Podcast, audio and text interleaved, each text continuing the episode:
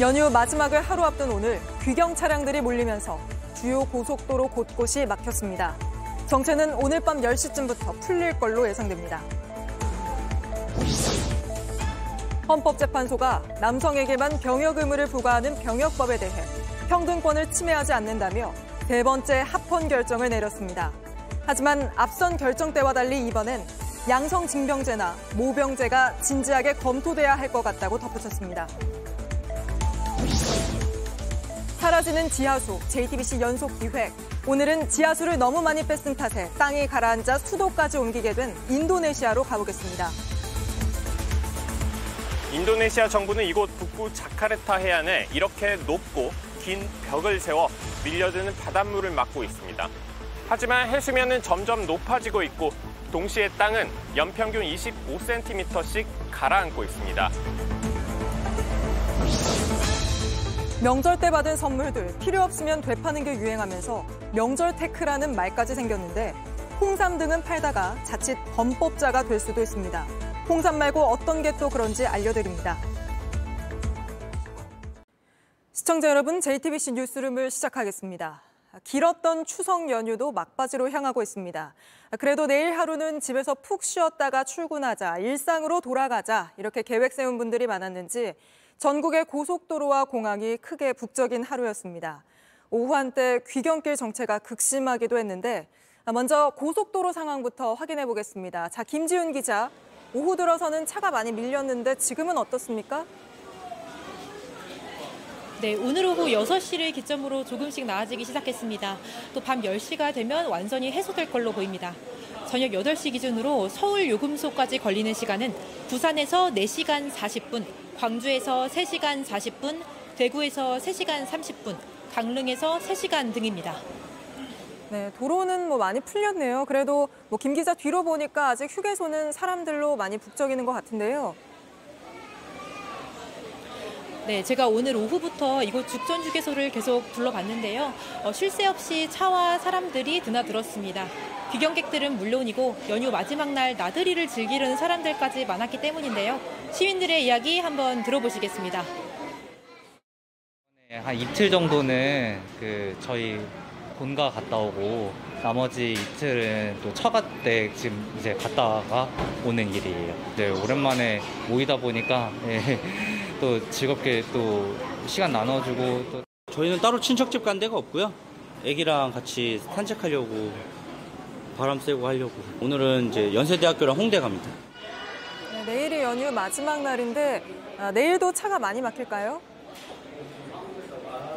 아, 오늘보다는 덜 할 걸로 예상됩니다. 연휴가 길어서 귀경 아, 귀경 차량이 분산된 데다가 하루 일찍 돌아와서 내일은 쉬려는 사람들이 많기 때문인데요. 들어보시겠습니다. 이제 저희는 맞벌이 하다 보니까 하루 정도는 집에서 좀 쉬고 싶어가지고 네, 하루 정도 좀 여유 있게 돌아왔습니다.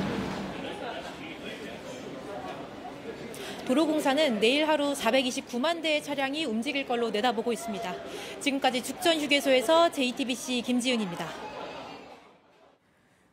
울릉도의 명물인 거북바위가 오늘 갑자기 갈라지며 이렇게 무너져 내렸습니다. 추석 연휴 근처에서 캠핑하던 20, 30대 4명이 다쳤는데 정영재 기자가 전합니다. 거북이를 닮은 울릉도 거북바위. 머리 부분에서 돌 하나가 떨어지더니 와르르 무너져 내립니다. 버스에서 내리던 관광객들은 혼비백산 도망갑니다. 거북이 바위가 안면이 쓰러졌어. 야, 세상에. 쏟아진 400톤 돌무더기 사이 차 한 대가 끼어 있습니다. 바닷가에는 사람들이 쓰러져 있습니다. 오늘 오전 거북바위가 무너지며 근처에서 캠핑하던 20, 30대 4명이 돌에 맞아 다쳤습니다. 바다에서 이제 끌어 당기고 있는 거예요. 한 사람은 머리 다치고 한 사람은 발목 다쳐갖고 119 와서 태우고 갔어요. 텅 빈 단상 주변에 안전띠가 쳐져 있습니다.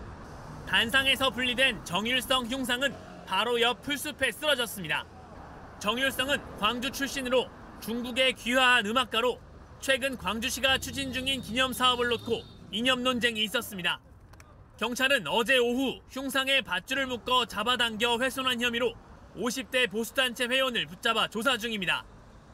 어제 저녁 중부고속도로 오창휴게소 SB 차량이 달려와 주차된 차와 부딪힙니다. 바로 직전 걸어가던 부부를 들이받고도 멈추지 못한 겁니다. 밑에는 이제 돌아가신 분이 사망하셔 계시고 저희 차와 투싼 사이에 이제 남편분이 끼어 있었어요. 추석 연휴 귀경길 사고를 당한 50대 아내는 숨졌고 남편도 크게 다쳤습니다. 차를 몬 70대 운전자는 급발진을 주장했지만 경찰은 가속 페달을 잘못 밟았을 가능성에 무게를 두고 조사 중입니다. JTBC 정영재입니다. 서울에선 안타깝게도 중년 고독사 소식도 들려왔습니다. 학원 강사로 일해온 40대 남성이 숨진 걸 추석 연휴 첫날에 찾아온 가족이 뒤늦게 발견한 겁니다. 사망한 지 적어도 두 달은 된 걸로 추정되는데 박지영 기자가 현장 취재했습니다. 서울 강동구의 한 아파트입니다. 두 달 전부터 악취가 난다는 신고가 이어졌습니다. 처음 맡아보는 냄새였고 도저히 이게 참을 수가 없는 냄새니까 하지만 원인은 찾지 못했습니다. 보호자분 동의가 반드시 있어야 부술 수가 있어요. 그러다 지난달 28일 40대 남성 A씨가 6층 자신의 집에서 숨진 채 발견됐습니다. 추석 연휴 첫날 가족들이 찾아와 발견했습니다. 시 씨는 이미 상당히 부패가 진행된 상태였습니다. A씨는 명문대 출신으로 오랜 기간 강남 지역에서 수학 강사로 일했습니다. 가족들과 떨어져 혼자 살았고 이웃들과 왕래도 없었습니다. 본 적도 없어요. 경비원하고 커뮤니케이션이 하나도 없어. A씨가 사는 해당 지자체는 고독사 위험 가구 모니터링을 하고 있습니다. 그러나 기초생활수급자, 질병 또는 움직이기 힘들어 돌봄을 신청한 고령자들이 대상입니다. A씨는 모두 해당되지 않았던 겁니다. 두 달 동안 너무 모르고 있었던 것도 좀 안타깝기도 하고 마음이 엄청 안 좋죠.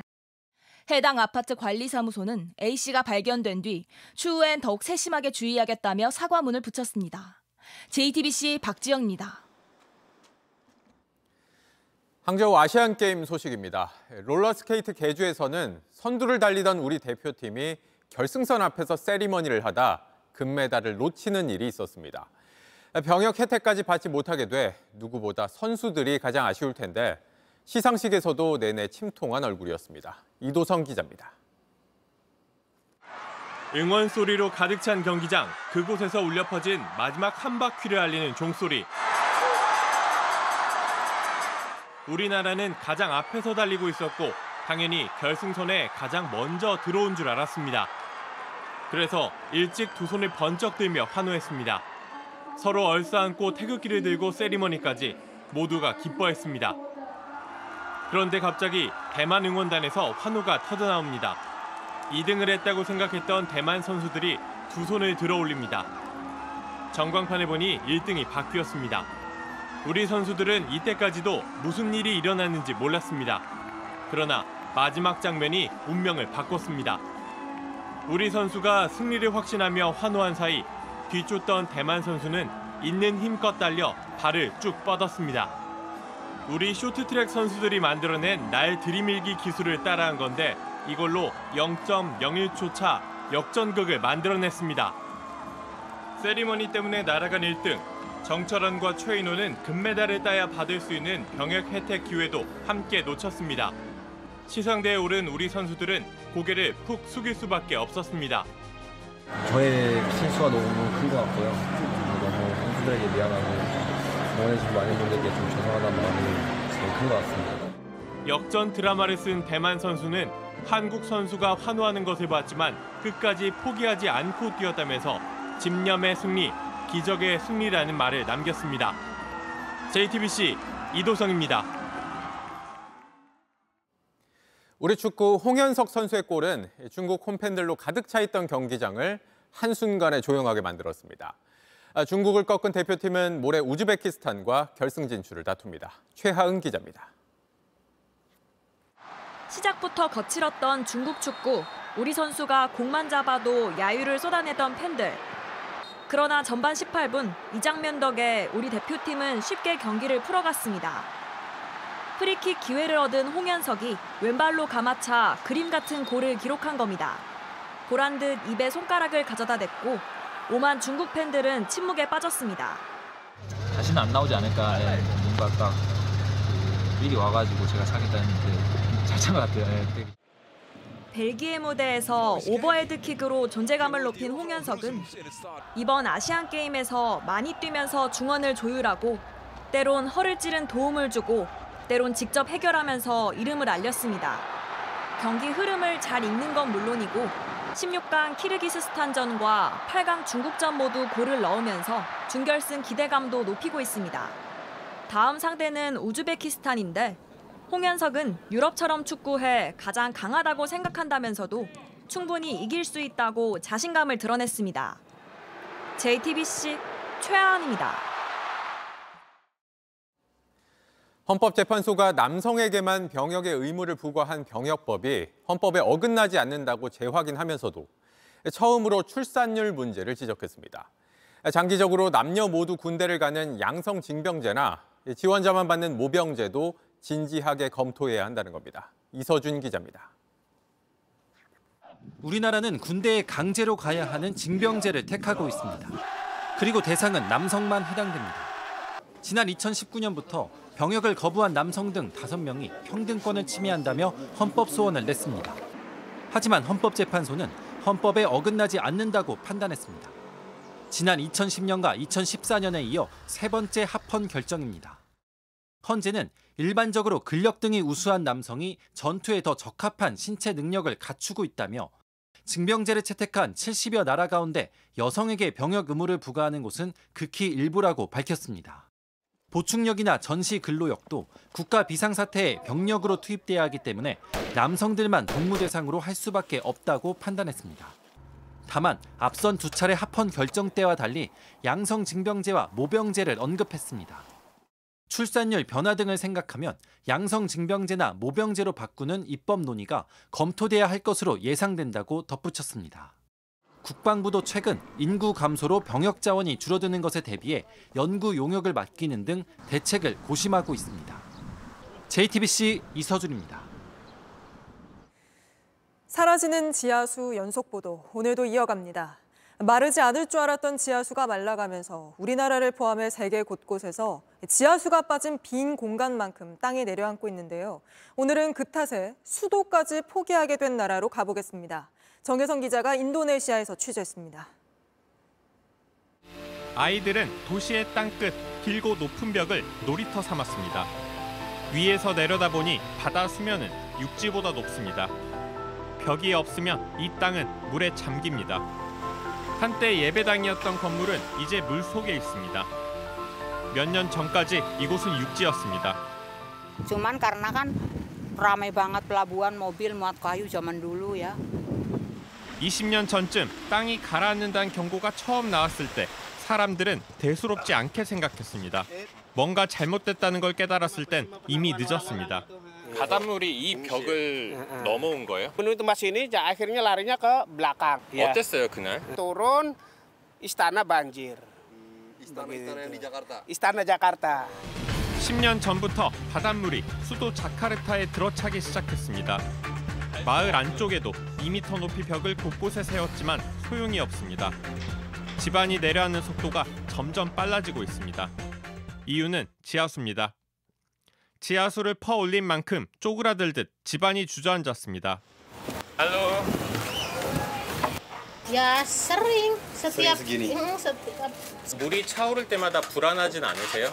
sampai masuk rumah juga udah udah, bi- udah biasa. 오는 2030년이면 도시 중심부까지 물에 잠길 가능성이 높습니다. 주민들은 자포자기한 채 곧 닥칠 도시의 마지막을 기다리고 있습니다. Kita mau ambil lahirnya di sini, ibaratnya. Kita ngambil di sini, mau mati kayak di sini nggak jadi masalah. 쉽게 꺼내 쓴 지하수 때문에 이 아이들이 살아갈 터전은 곧 사라집니다. 누가 이 사태에 가장 큰 책임이 있는지 계속 추적합니다. JTBC 정혜성입니다. 가라앉고 있는 이 도시에서 살아가는 사람들의 삶은 참담합니다. 그런데도 누군가는 아랑곳하지 않고 계속 지하수를 퍼내며 돈을 벌고 있습니다. 이어서 정혜성 기자가 보도합니다.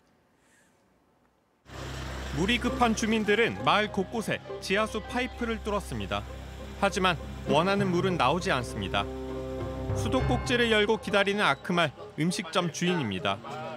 물을 구하려고 최근 130m 깊이까지 파이프를 늘렸습니다. Terakhirnya ke dalam sana belakang. Tap- Ya, tapi agak lama keluarnya. Setengah jaman baru keluar. 물 구하는 게 어려워지면서 주민들은 지하수를 모아놨다가 집집마다 배달합니다. toilet water smell을? 예. 그것마저도 오염이 심합니다. Kadang ada yang eh, warnanya coklat, bau tanah juga. 식수로는 생수를 사다 먹어야 합니다. 깨끗한 지하수를 차지한 대형 생수 회사들은 물을 뽑아 병에 담기만 하면 돈을 법니다. They took water and sell in urban area like Jakarta, Depok, Bogor. Ya. 지하수가 고갈될수록 물을 독점한 거대 자본은 이익을 보는 구조입니다. 찾아가 봤지만 답을 들을 수는 없었습니다. I'd like to meet the CEO of the Danone. 더 깊은 곳에서 더 많이 뽑아낼 수 있는 대형 호텔과 대기업 건물들도 계속 지하수를 퍼내고 있습니다. 생수회사나 이런 빅 컴퍼니들이 얼마나 지하수를 뽑고 있는지 어, 데이터가 데이터를 좀 알고 싶다.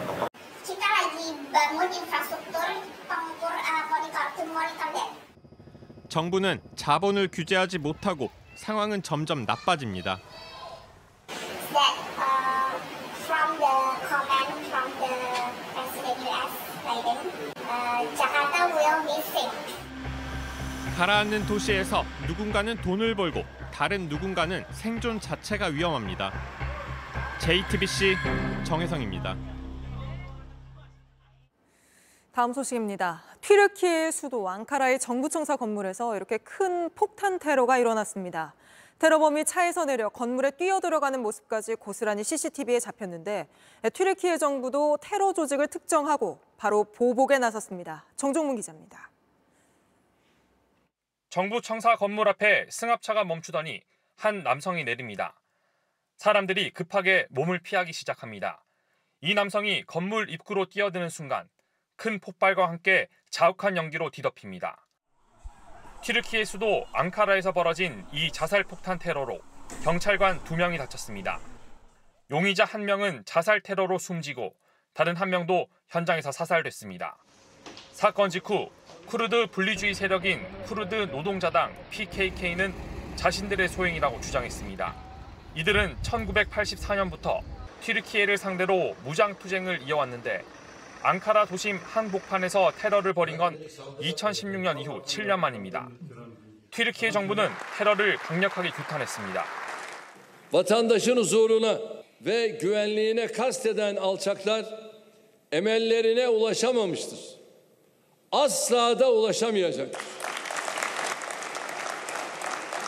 튀르키예는 곧바로 이라크 북부 쿠르드족 지역을 보복 공습했습니다. 튀르키예 국방부는 PKK 관련 목표물 약 20개를 파괴하고 다수의 테러리스트를 사살했다고 밝혔습니다. JTBC 정종문입니다. 추석에 받은 선물 고맙긴 한데 당장 필요하진 않은 건 중고 거래로 팔아 현금 마련하는 경우가 적지 않습니다. 그런데 어떤 제품들은 중고 거래가 불법이라 팔았다간 처벌을 받을 수도 있습니다. 유한울 기자가 설명드립니다. 추석 선물로 받았는데 필요 없어서 내놓는다. 이번 추석 연휴에도 어김없이 중고거래 앱과 사이트에 잇따라 올라오고 있습니다. 명절 테크라는 말이 새로 생겼을 정도입니다. 그런데 무심코 팔았다가는 범법자가 될 수 있습니다. 이 건강 챙기라면서 선물하는 건강 기능식품이 그렇습니다. 중고거래에 많이 올라오는 홍삼과 유산균, 비타민 등이 여기에 속하는데요. 관련 법에 따라 판매업 신고를 한 사람만 팔 수 있습니다. 이를 어겼다가 적발되면 5년 이하의 징역이나 5천만 원 이하의 벌금에 처해집니다. 그런데 같은 홍삼 제품이라도 홍삼 캔디와 젤리는 중고 거래가 가능합니다. 건강기능식품이 아니기 때문이죠. 결국 내가 팔려는 제품이 건강기능식품인지 아닌지를 잘 따져보면 되는데요. 이런 표시가 있거나 어디 어디에 도움을 줄 수 있음 이런 문구가 있다면 중고 거래를 할 수 없고요. 식품안전나라 홈페이지에서도 건강기능식품인지 아닌지 확인할 수 있습니다. 이 선물로 받은 술을 되파는 것도 불법입니다. 이 역시 주류법상 판매 면허를 받은 사람만 팔 수 있기 때문입니다. 만들어 파는 식품도 신고를 한 영업자만 판매가 가능한데요. 집에서 직접 만든 수제청이나 반찬을 선물 받았는데 이 중고 거래로 팔고 싶다고 해도 안 됩니다. 포장을 뜯은 식품도 팔 수 없다는 점 역시 이렇게 기억해 두셔야 하겠습니다. JTBC 유한울입니다.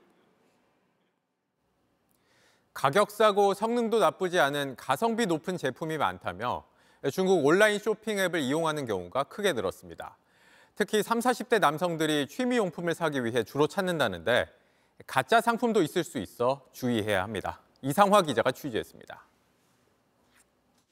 직장인 김영빈 씨는 중국 모바일 쇼핑 앱을 통해 해외에서 물건을 직접 구매합니다.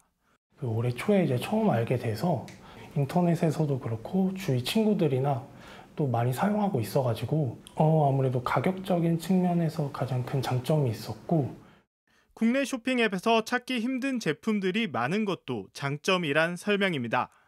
골프 가방이라든지 혹은 또 제가 이제 좋아하는 운동화 이런 것들 무료 배송이 있고 배송이 지연될 경우에는 쿠폰을 주면서 확실히 좀 믿음이 간다 이렇게 저는 좀 느끼고 있습니다. 김 씨가 쓰는 중국 쇼핑 앱은 토종 쇼핑 앱을 제치고 올해 상반기 국내에서 사용자가 가장 많이 늘었습니다. 다른 중국 쇼핑 앱들을 쓰는 국내 소비자도 많습니다. 이렇다 보니 인천 항과 평택항에선 중국 해외 직구 물량이 폭증해서 통관 대란이란 말이 나올 정도입니다. 중국 쇼핑 앱은 여성 비중이 높은 다른 국내 쇼핑 앱과는 달리 3, 40대 남성 사용자가 많습니다. 그 또래 남성이 좋아하는 캠핑 골프나 자동차 용품이 많기 때문으로 보입니다. 다만 짝퉁을 조심해야 한다는 지적도 나옵니다.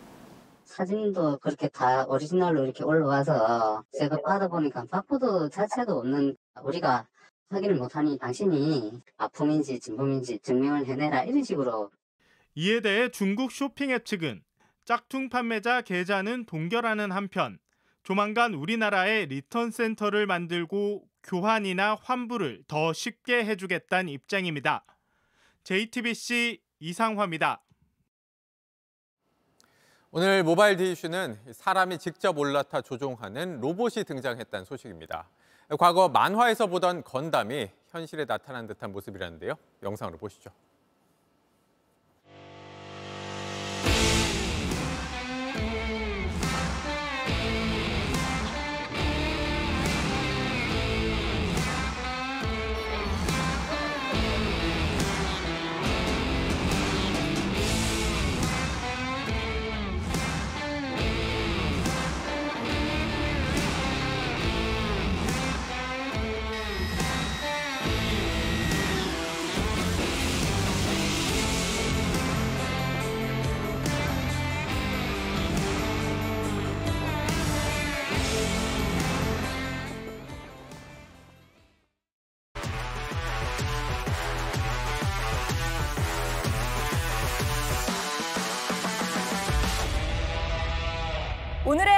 항저우입니다. 우상혁이 오늘 항저우 하늘로 멋지게 날아올랐습니다. 5년 전 아시안게임과 달라진 게 뭐냐고 물었더니 이제야 힘을 뺄 수 있게 됐다고 답했습니다. 현지에서 오선민 기자입니다. 가만히 있는 높이에 지기 싫다며 뛰고 또 뛰었던 지난 날들. 5년 만에 다시 선 아시안게임. 예선은 딱 한 번의 점프로 끝냈습니다. 손뼉 두 번을 치며 리듬을 만들더니 2m 15를 가뿐하게 넘었습니다. 그래도 나쁘지 않게 느낌이 잡혔던 것 같아요. 5년 전 아시안게임에서 은메달을 땄던 우상혁. 이후 부상이 겹쳐 깊은 슬럼프에 빠지기도 했는데 그때와 비교해 달라진 건 딱 하나입니다.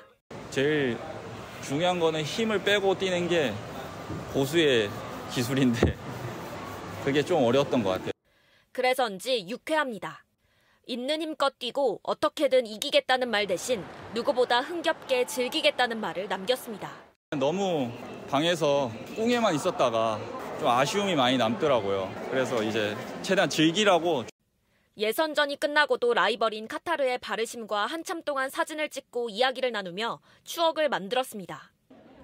높이뛰기를 너무 사랑하게 됐다는 우상혁은 이틀 뒤 결승에서 잠재된 흥을 모두 끌어내겠다는 말로 출사표를 대신했습니다.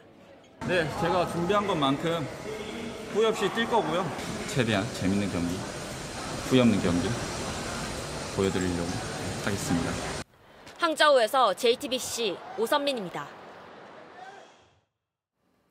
올림픽 아시안 게임 할 것 없이 탁구의 주어는 온통 중국이었죠. 오늘은 다릅니다. 여자 복식 결승에서 남과 북이 만났는데요. 항저우로 바로 가보겠습니다. 네, 최중혁 기자. 이번 대회 결승전에서 남과 북이 만난 건 오늘이 처음이죠? 네, 지금 제 뒤로 보이는 경기장에서 게임이 한창 진행되고 있습니다. 우리 신유빈 전지 선수는요.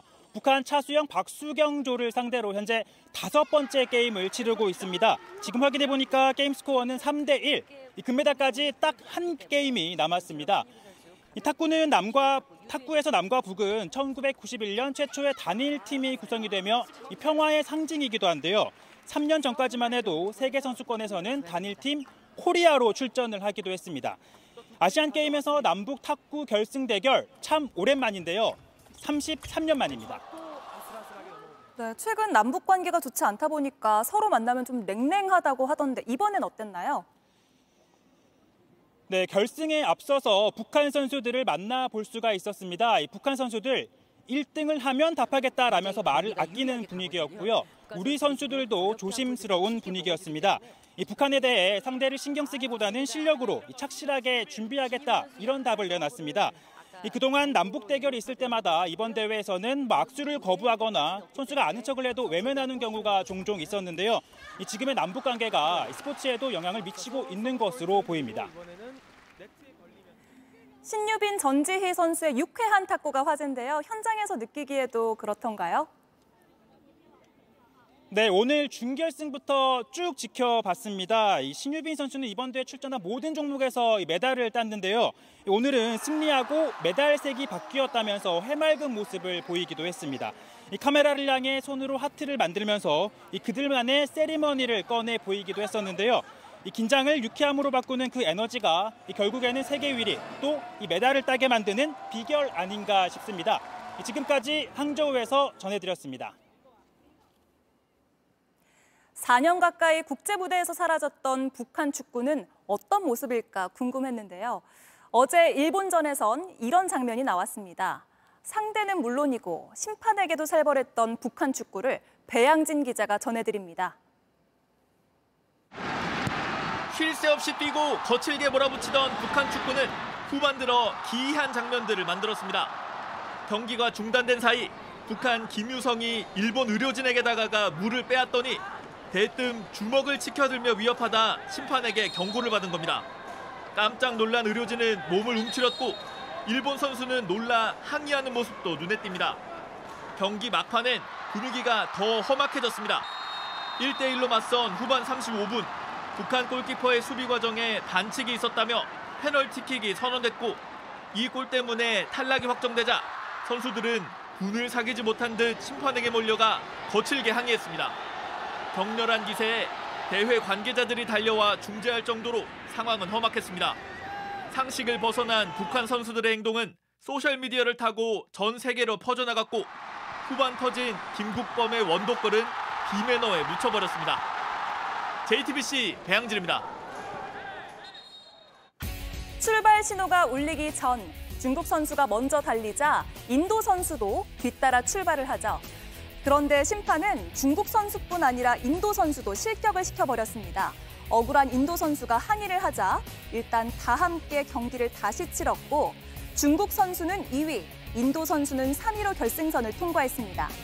30분의 논의 끝에 심판진은 결국 중국 선수만 실격을 시켰고요. 인도 선수에겐 은메달을 주기로 결정을 했는데요. 실격 위기에서 은메달을 딴 선수에겐 드라마 같은 결말이었지만 심판진에겐 중국 선수를 봐주려 했다는 논란이 뒤따랐습니다.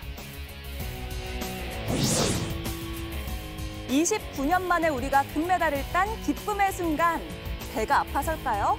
중국에선 이 장면을 두고 예의가 없다며 딴지를 걸었습니다.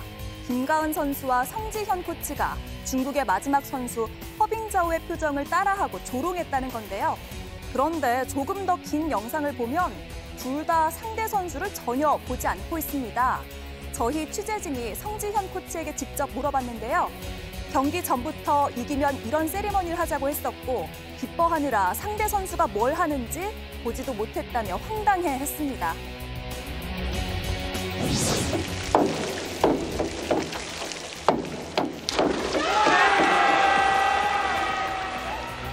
높이 날아올라 몸을 비튼 뒤 곧게 낙하합니다.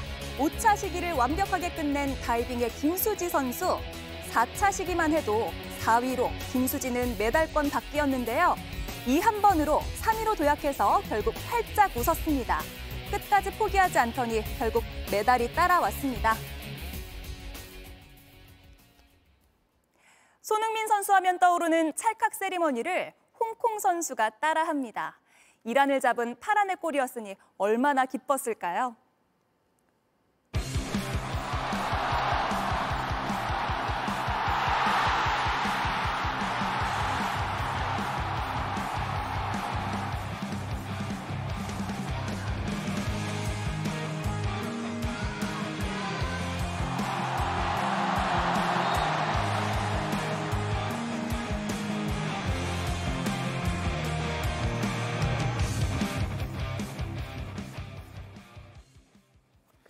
네, 연휴 마지막 날이자 개천절인 내일은 전국에 구름이 많겠습니다. 전남 지역은 오후에 약한 빗방울이 내리는 곳이 있겠습니다.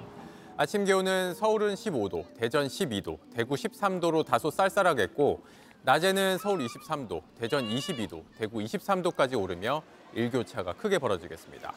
아, 연휴 이후 주 후반에는 기온이 더 떨어질 전망입니다.